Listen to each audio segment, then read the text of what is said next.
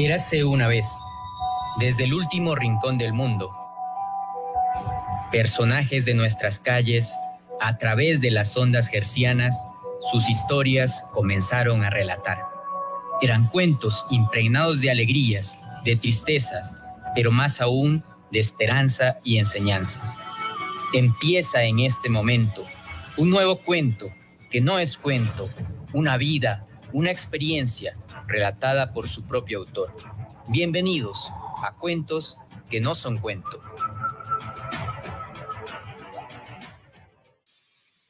Muy buenas tardes a todos. Nos encontramos un viernes más a través de la frecuencia modulada 90.1 Radio Municipal y también a través de la página el Facebook Live de la radio en este programa denominado Cuentos que no son cuento. Mi nombre es Francisco Sandoval, sean todos bienvenidos. Eh, recuerden que pueden visitar la página de Facebook del PUMA. Para cada episodio, pues se comparten fotos de los invitados, además de publicidad de los próximos programas. Pueden buscar la página como Cuentos que no son cuento 2020. Bueno, hoy eh, tenemos una, una compañía muy especial. También, como todos los viernes, eh, traemos una invitada que nos acompaña a contar algo de su experiencia, su vida. hoy nos acompaña Zoila Loyola una cuentista, pero no cuentera, profesional, que narra tanto oral como por escrito de forma amena, con algo de drama y mucho de la jerga lojana, cuentos propios de nuestra ciudad, algunos ciertos, muy ciertos, y otros, como lo menciona en su libro Historias de Loja. Eh, se describe como una mujer eh, pequeña, de tez clara, gordita y guapa, guapa, por dentro y por fuera. También es una persona buena, cariñosa, simpática, alegre, con un chance de despiste, pero con mucho carácter, lo que le hace un tanto intensa y hasta testaruda. Bueno, es una descripción que tiene eh, puesta como parte de, su descripción en el libro, eh, un libro que se llama Historias de Loja, algunas ciertas muy ciertas y otras eh, no tanto, del cual esperamos conversar un poco el día de hoy.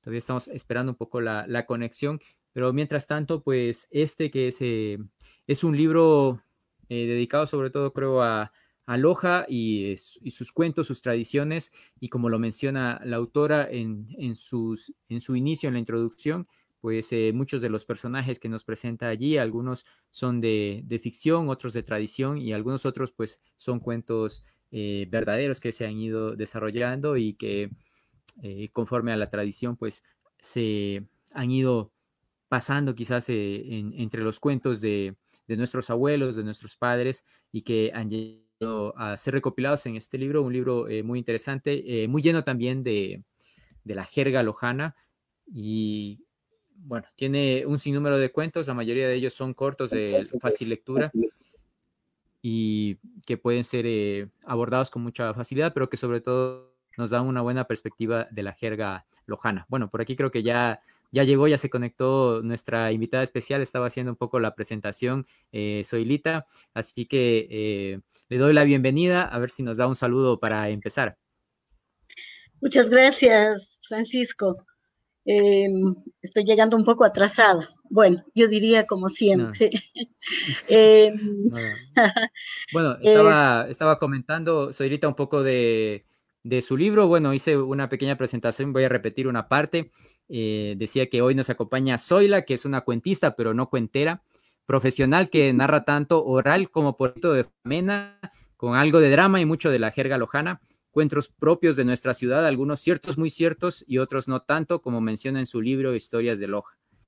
Se describe el libro como una mujer pequeña, de tez clara, gordita y guapa, guapa, por dentro y por fuera, también una persona buena, cariñosa, simpática, alegre, con un chance de despiste, mucho carácter, del que le hace un tanto intensa y hasta testaruda. Bueno, hasta, ahí la descripción que nos daba. Tú lo has dicho, Francisco. Eh, me encantó esa descripción que haces de mi persona. Sí, en verdad, un poco de todo y un, y un nada de, de nada. esa soy yo. Bien, eh, Soylita, mencionábamos también un poco, bueno, es este, este libro del cual vamos a ir hablando un poco y dentro de él al inicio, bueno, eh, menciona que aprendió a leer y escribir en casa, ¿no? Eh, ya pocas personas creo tienen esa oportunidad y ahora la cuarentena ha vuelto a, que sea algo similar, pero bueno, a usted, ¿quién le enseñó y cómo fue y por qué aprendió en casa, ¿no? Sí, Francisco, permíteme saludar a los que nos escuchan, agradecerte a ti por esta oportunidad muy, muy hermosa de poder, eh, de poder contar mis cuentos. Decías algún momento que mm, soy cuentista, pero no cuentera. Yo creo que cuentera, cuentera con todas, sí, con mayúsculas. Ahora, curiosidad, ¿por qué razón yo no fui a la escuela? Bueno, son cosas de la vida, pero cosas de las que me acuerdo con mucha alegría. No fui ni a primer grado ni a segundo grado de escuela. Aprendí en la casa y mis textos de estudio eran Tarzán, Superman, la pequeña Lulú. Eh, siempre digo y recalco que la pequeña Lulú es eh, de mayor edad que yo. Sí, ella es vieja, llegó al mundo antes. Eh, y aprendí, sí, aprendí a leer en la casa y de eso guardo yo muy buenos recuerdos, hermosos recuerdos, porque me enseñó, me enseñaron mis tíos a leer, a escribir y creo que pusieron la semilla para que yo tenga esta, estas ganas de, de leer, de escribir, que han permanecido durante toda mi vida, diría. Mm, claro. Y bueno, en, casa, ¿quién era quien contaba los cuentos o las, las leyendas? Eh, tú sabes eh, eh, que me conoces, Francisco, tengo un poquito más de edad que, tú, que ti, y resulta que em, soy de, de, una época anterior, ¿no?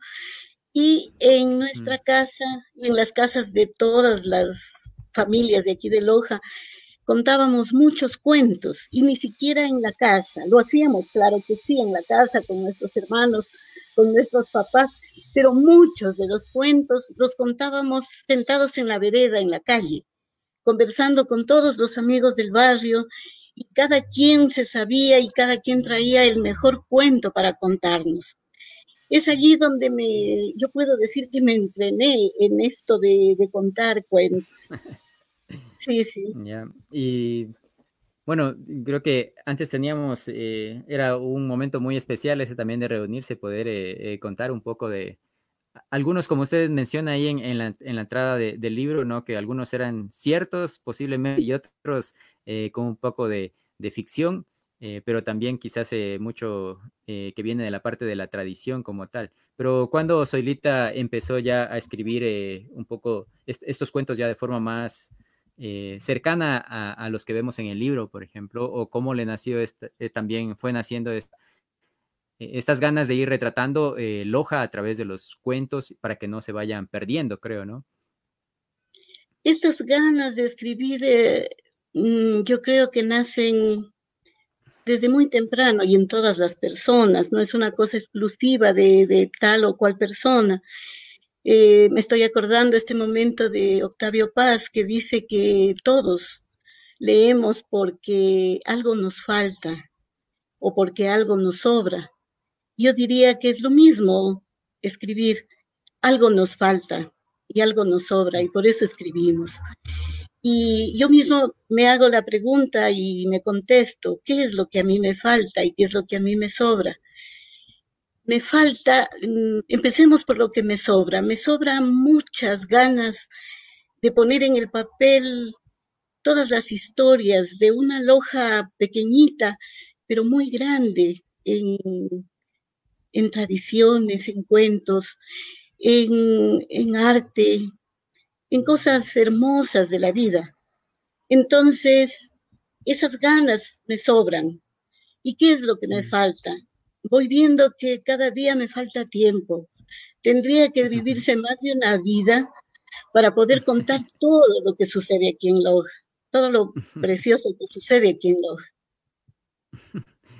Bueno, eso sí creo que siempre hay muchas cosas para contar, pero bueno, usted también tiene la habilidad para contarlas de una manera muy amena. Y bueno, entre eso también, eh, bueno, creo de pronto nos cuenta algo también de, su familia, algunos hijos, eh, nietos, cuántos de ellos han tenido mal de ojo, por ejemplo, y cómo lo ha curado. ya, qué buena pregunta. Este, sí, porque me pusiste así como de, eh, iba por un lado y ahora me pones en otro sitio, pero eso es bonito, sorprender a las personas.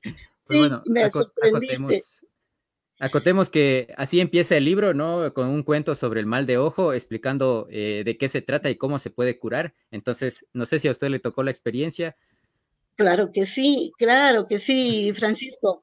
Eh, mi familia, mi familia de ahora, tengo cuatro hijos, yo digo cuatro estrellas, ¿no?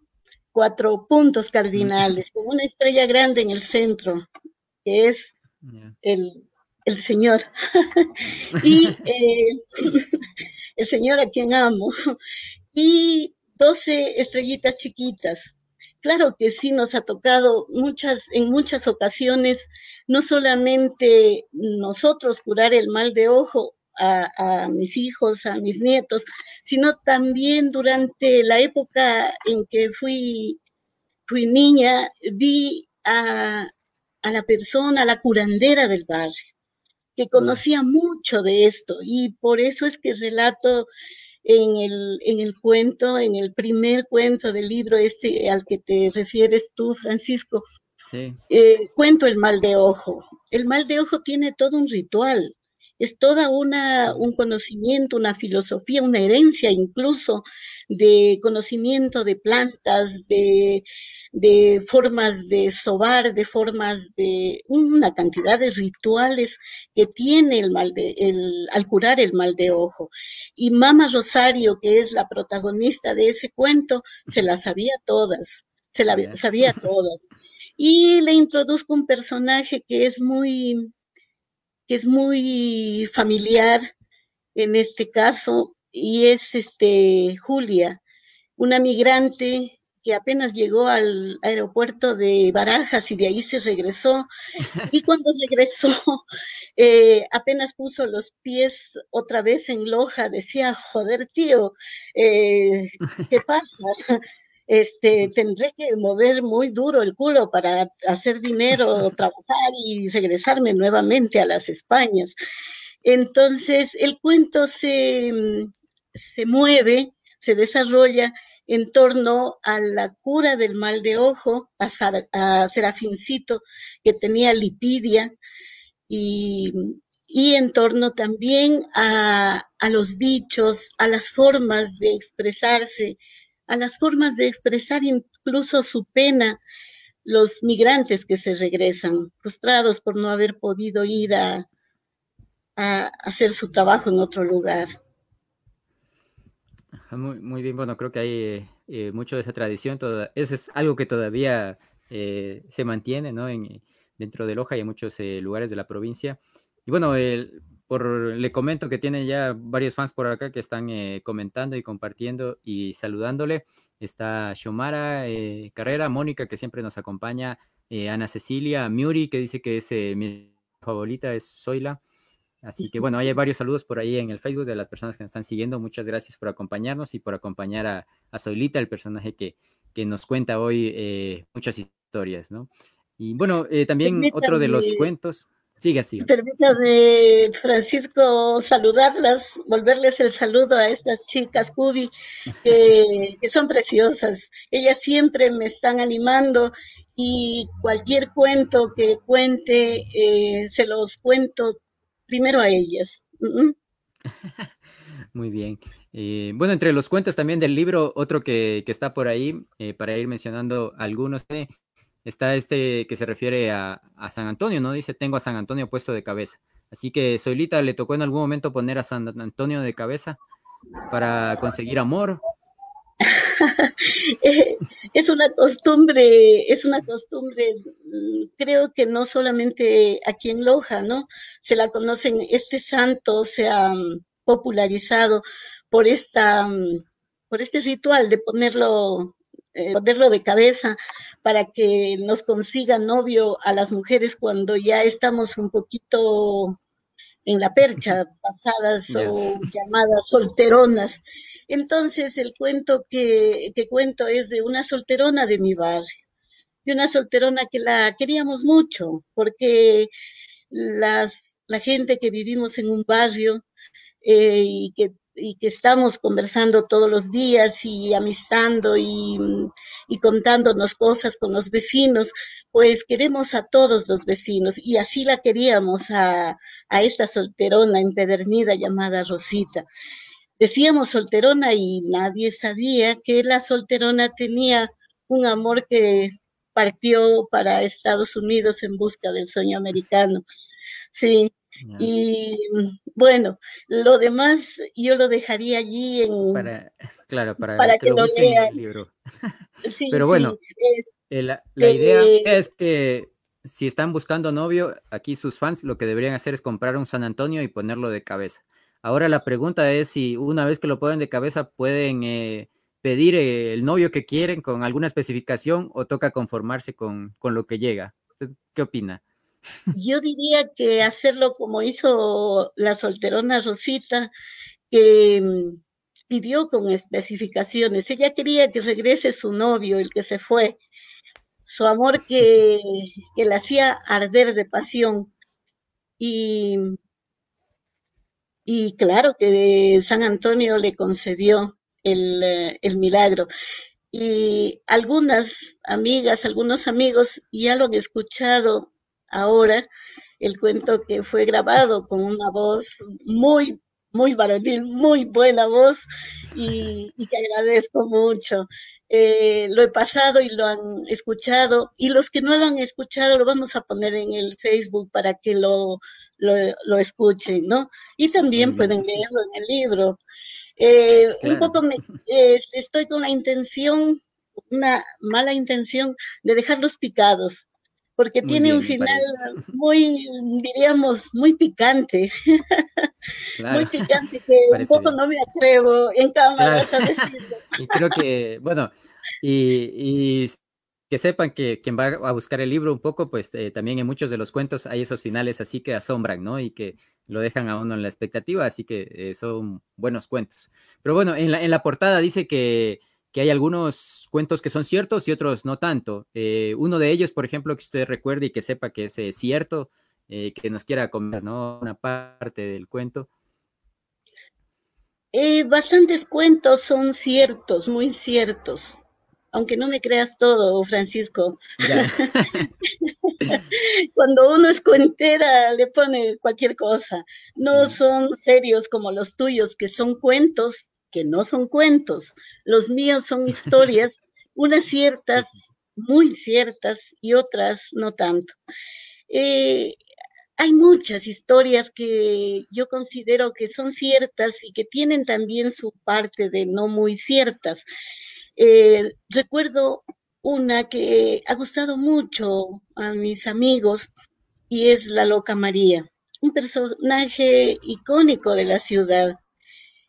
Un personaje que eh, pegó fuertemente en mí y es por eso que me dediqué una noche, una madrugada a escribir sobre ella, porque el momento en que escribo, yo creo que sucede con todas las personas que, escriben, eh, nos acercamos al personaje, hacemos un lazo, un cierto lazo fuerte con el personaje, nos metemos no solamente a, no entramos solamente a relatar el suceso, nos vamos más allá, nos vamos a, sus sentimientos, a sus esperanzas, a sus miedos, a, a sus alegrías, a sus pasiones, a sus decepciones.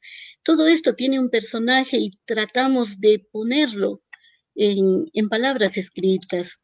Y la loca María sí, a pesar de que quien aquí en Loja no se aguantó un, un palazo de la loca María y a quien la loca María no mentó a su madre de mala manera, pero a pesar de eso la queremos a la loca María.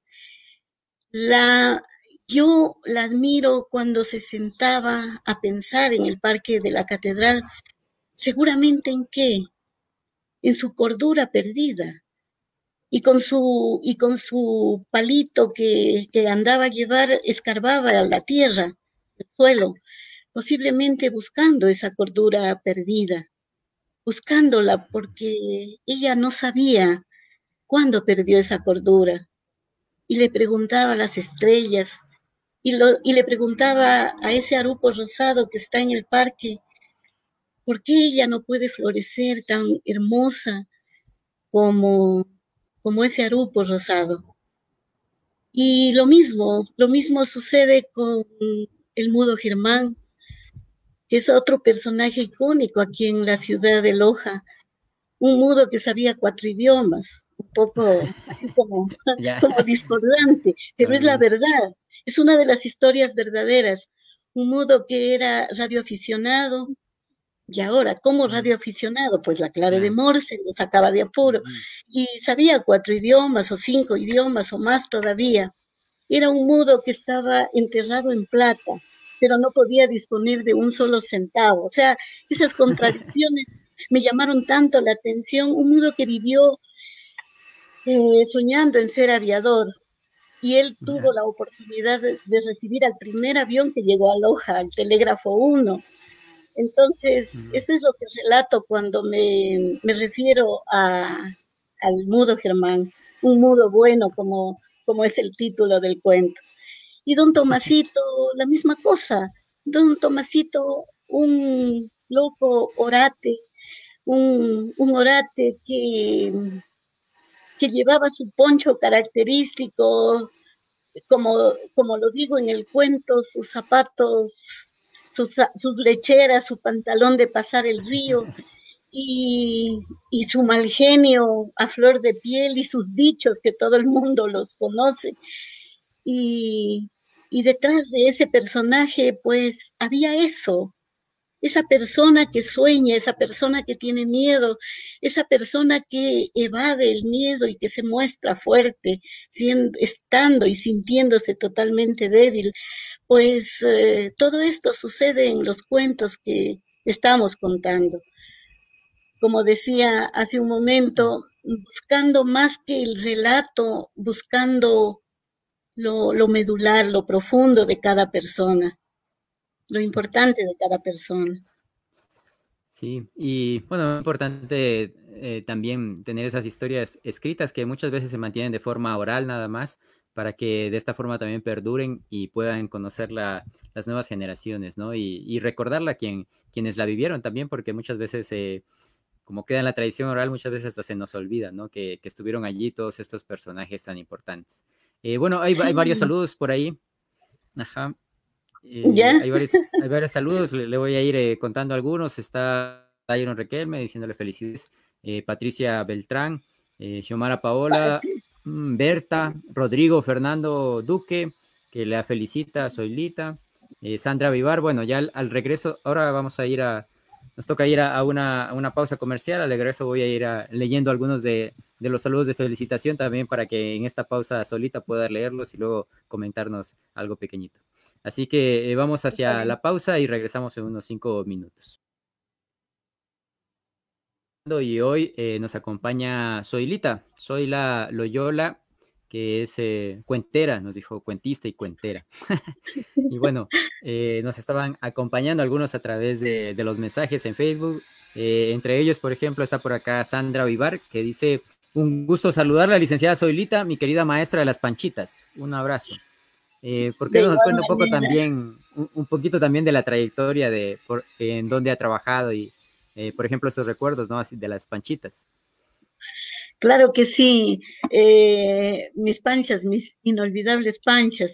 Yo fui pancha unos, bueno, lo sigo siendo, pero trabajé en el Colegio Franciscano La Porciúncula durante bastante tiempo y tengo los más hermosos recuerdos de mis estudiantes, de mis alumnas, como Sandra, que en este momento se hace presente y la saludo y las saludo a todas porque ahora están grandes están casi, casi de mi edad.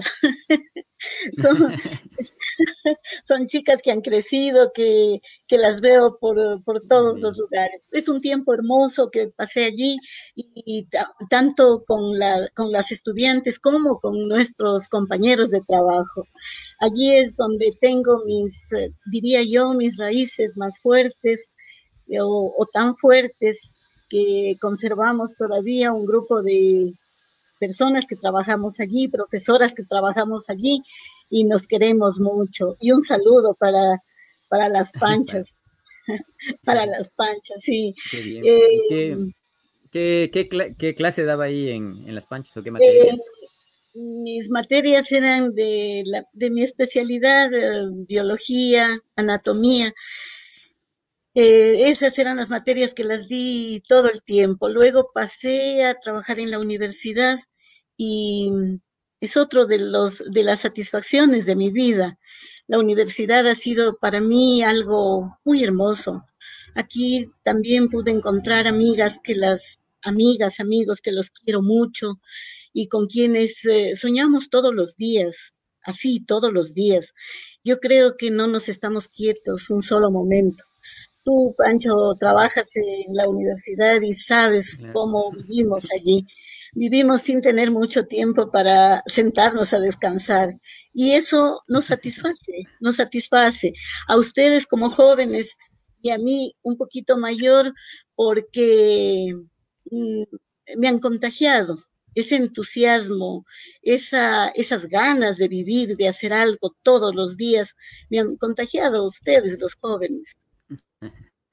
Bueno, y ahí hay bastantes jóvenes, creo, en, en, la universidad, empezando por, por, usted solita y por los de, su época, ¿no? Entonces hay, hay, bastantes jóvenes en la universidad.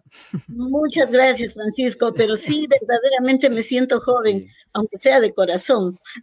Eh, bueno, y eh, volviendo un poquito al, al libro para retomar, eh, ya en la, parte, en la, en la parte final trae algo que valoro mucho, ¿no? Que es un glosario de términos lojanos algunos antiguos que han ido pues en, desuso, ¿no? Entre los jóvenes y otros que permanecen en el tiempo. Eh, ¿Cuál sería quizás un par de, esas palabras o expresiones que puedan identificar a, un lojano y que sean inconfundibles, ¿no? Que usted lo encuentre en otro lugar, fuera, y escuche esa palabra y diga, bueno, este lojano inconfundible, ¿no? Sí, me pones en dificultades, Francisco. Eh, hay una cuestión. Aquí en Loja no tenemos muchos quichuismos como se los tiene en el hablar en la parte norte del país. Aquí llevamos un, castellano, un español más castizo, pero también tenemos muchos lojanismos que en ningún otro lugar nos, uh, nos entienden. Por ejemplo, decimos el chulío del carro. ¿A quién nos estamos refiriendo? Al ayudante del, del, chofer. Ya es una palabra propia nuestra. Si nosotros decimos a alguien jimbirico, y aquí además es una forma de decir que es feo cuando le decimos care jimbirico, ya Imbirico en cualquier otro lugar no se conoce ese nombre que es dado a los renacuajos. Eh, gangocho, por ejemplo, sí, Las, eh, los costales, para nosotros son los gangochos. Y el clásico, que lo hizo clásico el gato Ortega, el pichir, es una, un término auténticamente lojano, con esencia lojana. Las viejas que, a ver, eh, incluso hay un dicho que no vas más lejos de donde pichen las viejas, es cuando hemos sido cerca, ¿no? Y, yeah. y diciendo que hemos sido lejos. Claro, y esos dichos de dónde salen o de dónde nacen un poco, ¿no?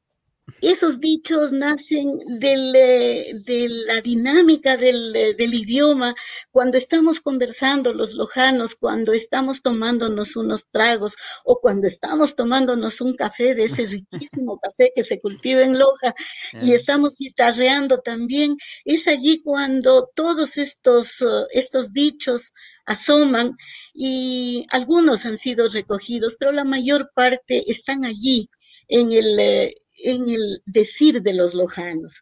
Y yo creo que cada uno de nosotros debemos hacer ese compromiso de no dejar que el, el viento del villonaco se lleve se lleve y lo sepulte en el olvido a estos dichos, a estas anécdotas, a estas historias, a estos cuentos, Francisco, a diferencia de los tuyos que son verdaderos, estos cuentos que unos son ciertos, otros mm, no tanto.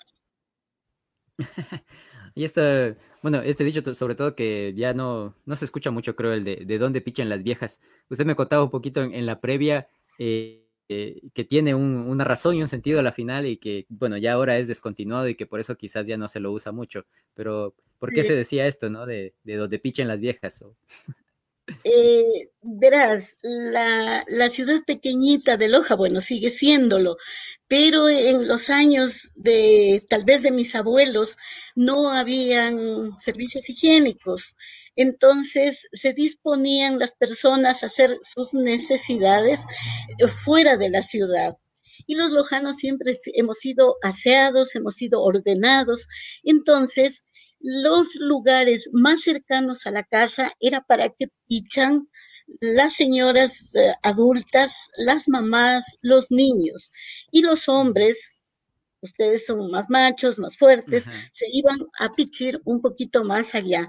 Entonces, es por esto que eh, eh, tengo incluso un cuento eh, de que cuenta, un cuento que relata esto. Sí, Sí, que relata esto. Un, fanfarrón, un fanfarrón que decía que él había conocido tal y tal y tal lugar, que en todas partes existen y por qué no aquí en Loja también este fanfarrón decía que él había ido a Cuenca porque era muy, muy difícil salir a Cuenca en esa época, era muy difícil salir a Quito, era muy difícil salir a, cualquier eh, alrededor de nuestra, de nuestra ciudad, porque la ciudad no tenía buenas carreteras, estaba alejada, Loja estaba tan alejada, era tan difícil llegar acá. Entonces, este fanfarrón, fanfarrón decía que había llegado, había ido muy lejos y los amigos se burlaban diciendo, pues, no ha sido más allá de donde pichen las viejas. es decir, no ha sido sino tan cerca de tu casa. Un buen refrán, un buen refrán para volverlo a usar nuevamente con, con más eh, sí, y así hay eh, muchísimos términos. Hay, hay muchos más, ¿no? Refranes y que, bueno, creo que también sería bueno un, así como un glosario de, palabras también de refranes ahí para la próxima. Nos, nos incluye en el próximo libro para recordar y amenizar con todos ellos.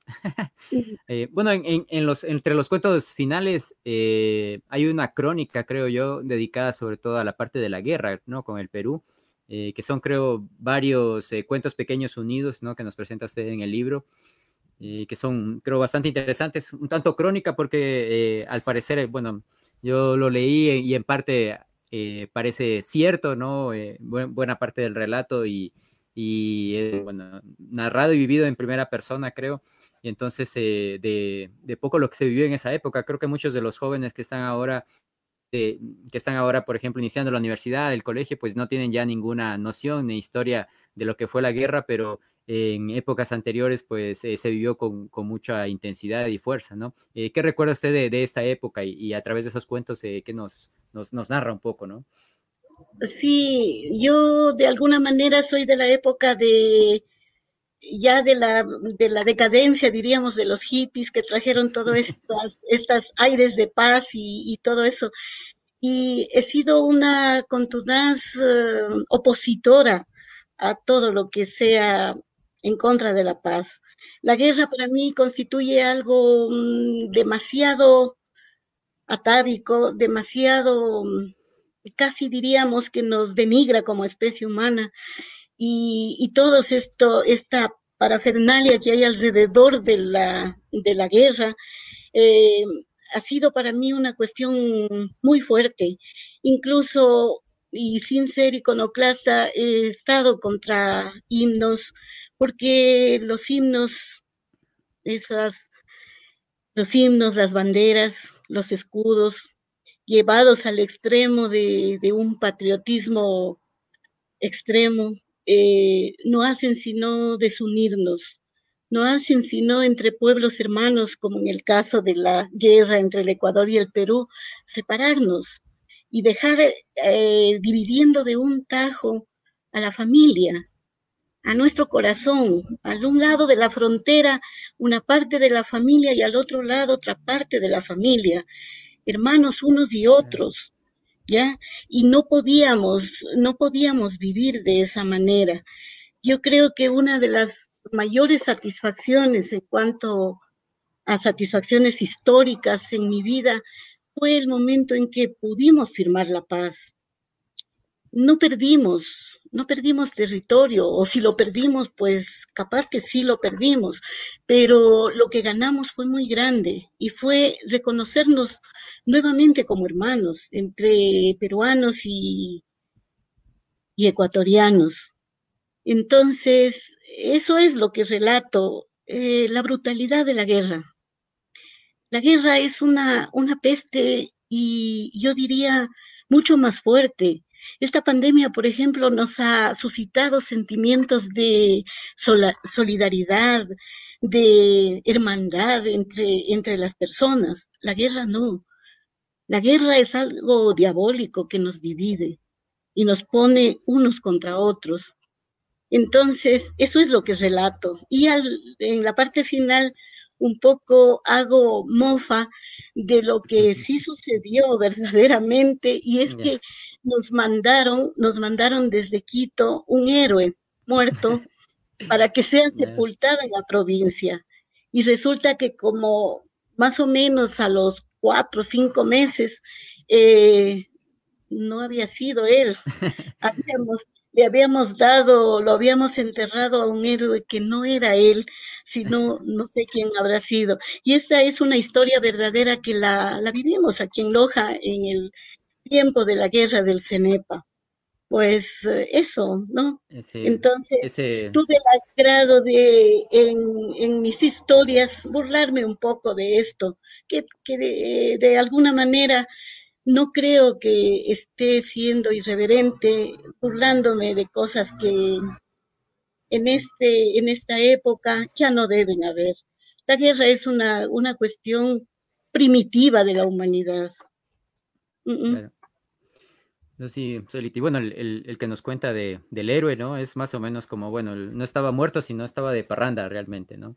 Sí, exactamente. mientras tanto, mientras tanto lo coronamos de héroe. Pero bueno, ahí lo, lo, pueden buscar y leer porque es bastante interesante, divertido el cuento. Así que bueno, por acá eh, hay algunos saludos más que le voy a ir leyendo también porque eh, para que luego los pueda replicar. Está María Verónica, que dice un abrazo grande, Soilita, que Dios y la Virgencita la sigan bendiciendo siempre. Eh, Susana del Carmen Silva, mi querida doctora Corazón, usted es excelente, que vengan muchos más. Eh, por acá Mónica nos sube, dice Estefanía Belén, eh, Camila, Sebastián, saludan a la abuelita cuentera y que es una abuelita fuera de serie. Qué lindos mis nietos. Debe ser que por eso los quiero. Ya ve, debe ser. bueno, Eso se los quiere de por sí mismo. bueno, eh, Soylita, ya, yendo hacia, hacia la parte final también que nos cuente un poco del presente, en qué trabaja ahora, también hacia el futuro, eh, si está escribiendo nuevos cuentos, eh, preparando nuevos libros y también eh, de forma personal, qué proyectos tiene planeados o está planeando. Eh, proyectos hay algunos. Eh, me voy a referir justamente a, esto de, seguir escribiendo cuentos.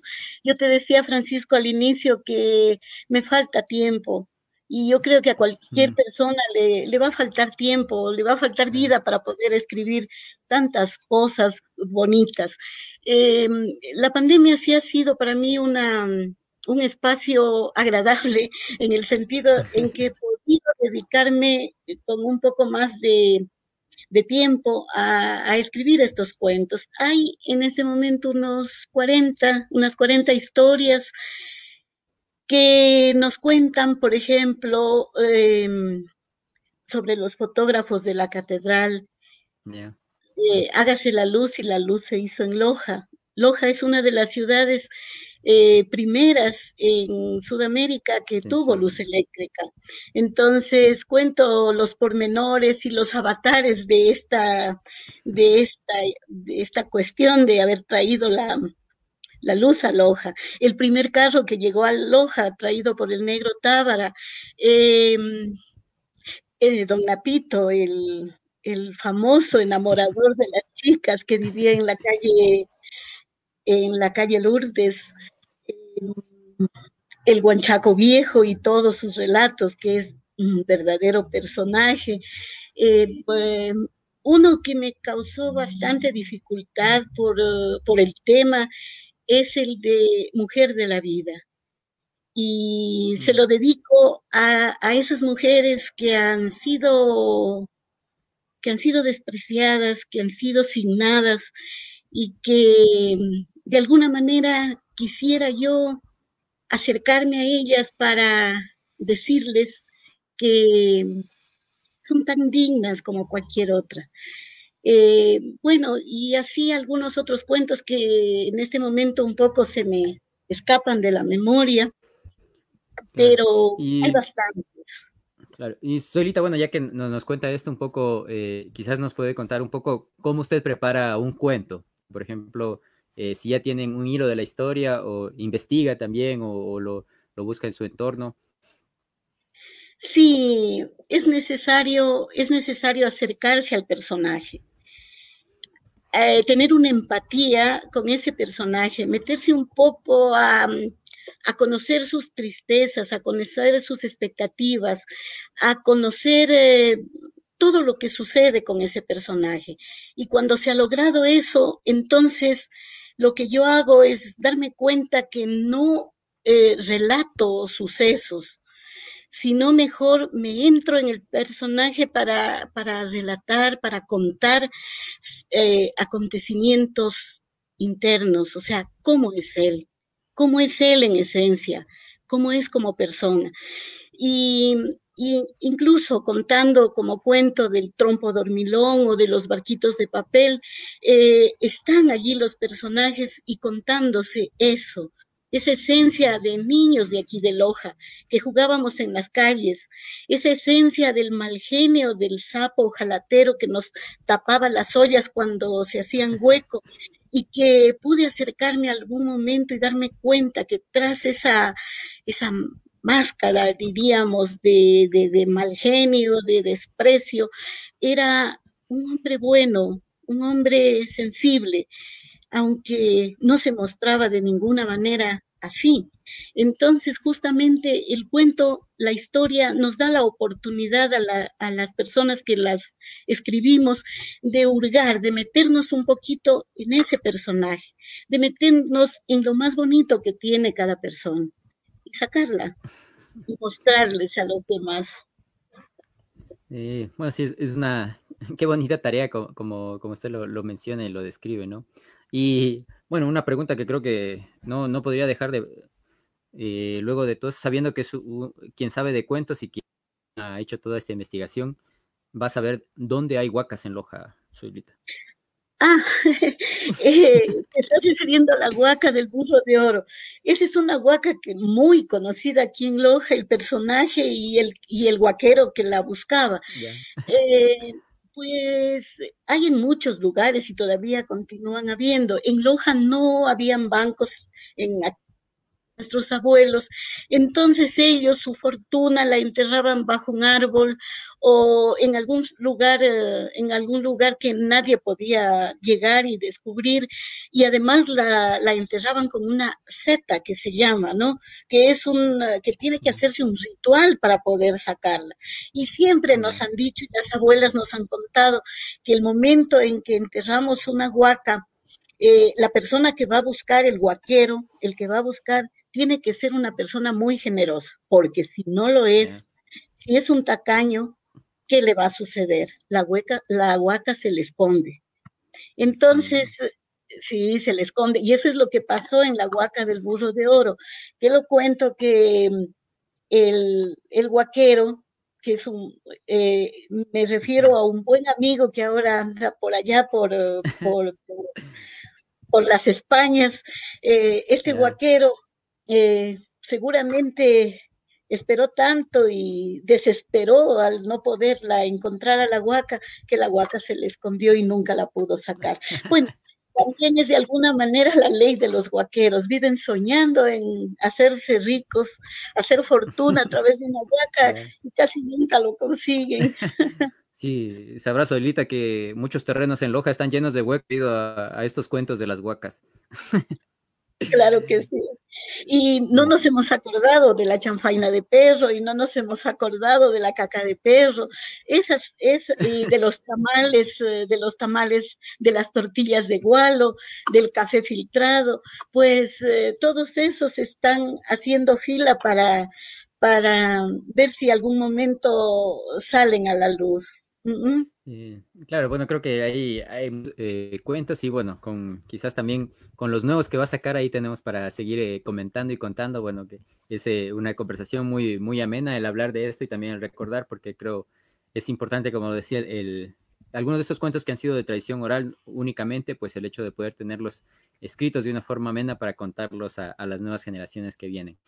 Bueno, le voy a leer unos pocos saludos ya porque ya estamos hacia la parte final. Creo que también está por acá eh, Teresa Garrido que está siguiendo, eh, Susana del Carmen Silva que dice que es un bonito programa, que felicidades. También voy a dar un saludo a mi mamá que ha seguido el programa y que eh, le felicita también por, por sus palabras. Ah, bueno, por acá hay Anita Román, un fuerte abrazo para Soilita, Teresita Garrido de Ordóñez, que dice, felicitaciones Oilita, qué hermoso revivir aquellos cuentos de antaño. Espero los próximos que salgan muy pronto, deseándoles muchos éxitos. Y Fernanda Salinas también nos ha escrito por acá felicitando a la licenciada Soilita. Así que, que bueno, era profesora en la porcícula, creo dice. bueno, por ahí Muchos saludos. Eh, ya estamos hacia la parte final, Soilita. De verdad, muchas gracias por acompañarnos. Creo que se nos ha quedado muchos cuentos de los cuales podríamos comentar, pero también hay que dejar para que los lectores vayan al libro y, y lo puedan disfrutar. Y bueno, como ellos, creo que podemos hablar de muchas historias más de Loja. En algún otro momento espero podamos eh, reunirnos para seguirlas compartiendo. Así que bueno, ya hacia la despedida, que nos dé un, un saludo final, una despedida. Soy... Agradecerte, Francisco, a ti. En primer lugar, es una oportunidad muy linda la que me has, me has obsequiado y también agradecer a las personas que nos han acompañado. Eh, qué bien sentir que, hay personas que están aquí escuchándonos y que estamos vibrando en la misma vibra, ¿no? De, de Loja, de Lojano. Así que salud por ellos, con un, con un buen café de altura. bueno, un buen café, esperemos eh, podamos tomarlo eh, pronto ya en vivo y compartirlo de cómo se debe el café, creo, y cómo lo debe compartir el lojano, ¿no? Con un buen café y un buen tamal para poder eh, pasar la tarde y el frío de la tarde. Así que, Solita, un gran abrazo. Y para todos los que nos escuchan, pues eh, muy buenas tardes, muchas gracias. Recuerden que esto es Cuentos que no son cuento. Y eh, colorín colorado, este cuento no ha terminado. Regresamos el siguiente viernes con un cuento más, una experiencia más de vida. Muchas gracias, buenas tardes para todos y nos vemos la siguiente semana. A ti, Francisco.